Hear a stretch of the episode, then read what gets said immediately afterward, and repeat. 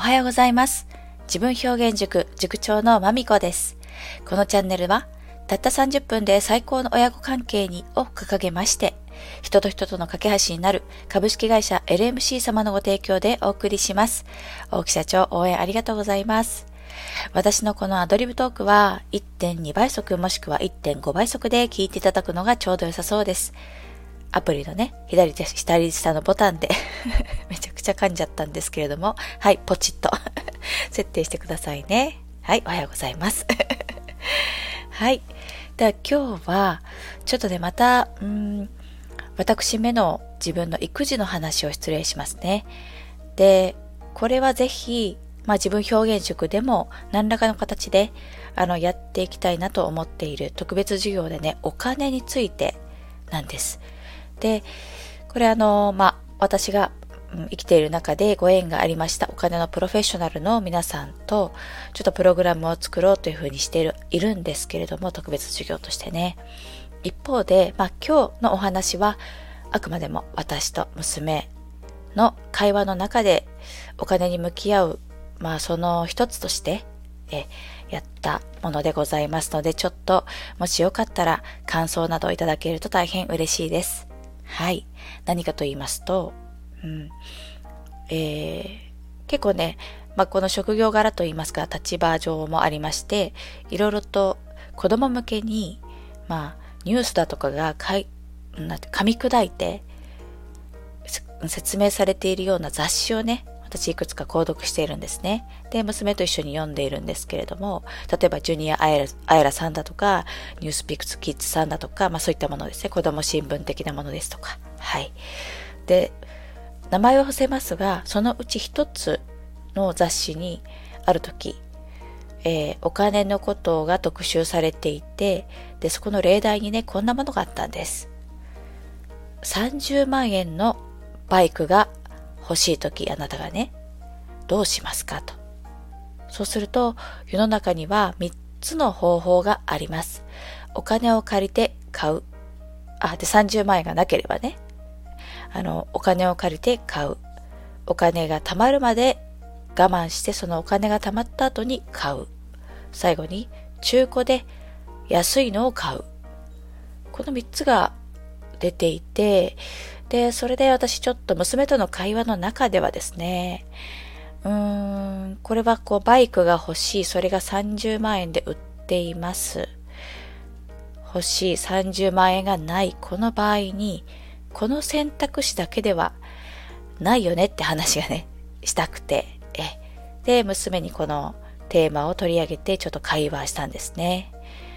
で要するに、あの、他に方法というのはですね、まあ、もらうという、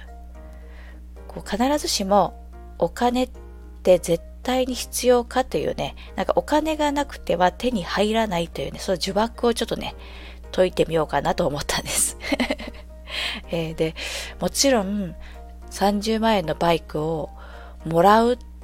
という選択肢について娘、こう私がね、ちょっとこういう選択肢もあるんじゃないかっていうふうにお話をすると、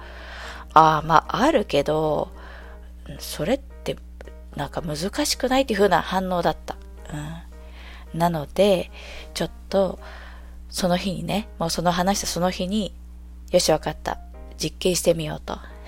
言って、娘を、あの、近所のね、ちょっと商店街的なところに、当時住んでいたのは東京だったので、結構人通りが多いんですよね。住んでる地域。なので、まあ結構な人通りがあるところに、あの、娘と行って、それで私、ちょっと遠くで見てくるから、うん。あなたさ、誰かにジュースをおごってきてもらってくださいと。うん。お題を出したんです。ね。で、もう本当に誰に、誰もあなたにジュースを買ってあげるよという人がいなかったら帰ってきてくださいと。ああ、やっぱりお金が必要なんだなってことを分かったねってことになるよねと。だけど、うん、お母さんはね、多分そんなことないと思うんだわと。うん、もらえるという感覚をちょっと味わってほしいので、なんか何とかしてね、もらうということをやってもらっていいですかと言って、それで 雑でしょ？雑なんですけど、パーンとね、その商店街に放り出したんですよ。えー、で、すごい、ちょっと遠目の、あのー、そうだな、私は彼女が見える、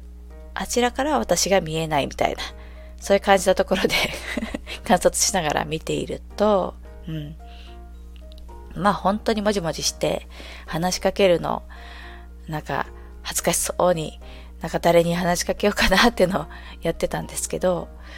あのね、結果的には5分か10分かな、そのぐらいの時間で、はい、彼女は好きなジュースを1本ゲットして帰ってまいりました。はい。ちゃんと買ってもらいました。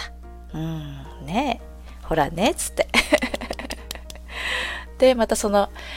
じゃあなんで買ってもらえたんだろうかっていうのを振り返るでしょ。それはね、こういうことだったんですけれども、彼女は、うんのまず、優しそうな、何か、えっ、ー、と、子供がお恵みし、なんか恵んでくださいと言った時にいいよと言ってくれそうな、優しそうな、なんかお姉さんとか、まあ彼女が言うお母さんぐらいの人をターゲットに声かけようと思ったんだけど、ちょっとなんかね、あの、なかなか目が合わないと。まあ東京ね、とみんな忙しそうに歩いていて、目が合わないですと。だからとても話しかけづらくて、それで、あっと思って、で、私自販機の近くに張り込んで、で、今からジュースを買うぞっていう人が近づいてきたら、近づいてきて、その人に声をかけたと。で、あの、私ちょっとジュース買おうな、買おうと思って、それで、そしたらお、お財布忘れちゃって、もしよかったら、一本、ついでに私のも買ってくれませんか？っていうふうに声かけたと。実際は、そそうだな、あの、見てたところ、うん、四、四五十代の男性の方でしたかね。はい。そしたら、なんて言われたの？って言ったら、お大丈夫か？あ、いいよって言って、さらっと、本当にがいいって言って買ってもらえたよと。はい、そういうことなんですね。まあ、娘としても、結構その、まあ、なんていう？工夫して今、ジュースを買おうと立ち止まって、お財布も持って、お金があるよっていう状態の人のところに、はっと声かけて えー、よく気づいたねとか言って いい方法気づいたねとか言って。そして娘は、うん、ホットココアがなんかね 買ってもらって嬉しそうにしていましたよ。で、やっぱりね、こう、お金を出すという、じゃあ、動機って般的にはどんなところに発生するのかみたいなことも、まあ、俗に言う、例えばコミュニケーションの中での説得方法だとか、マーケティングみたいなところの話も少しだけ彼女にご紹介して、そうすると彼女はとても興味深く聞いてね。で、やっぱりね、こう好きというファンの気持ちっていうのは、むちゃくちゃ力があるねっていう話をね、こうして、えー、まあここは、そうだな、塾生さんだとかには、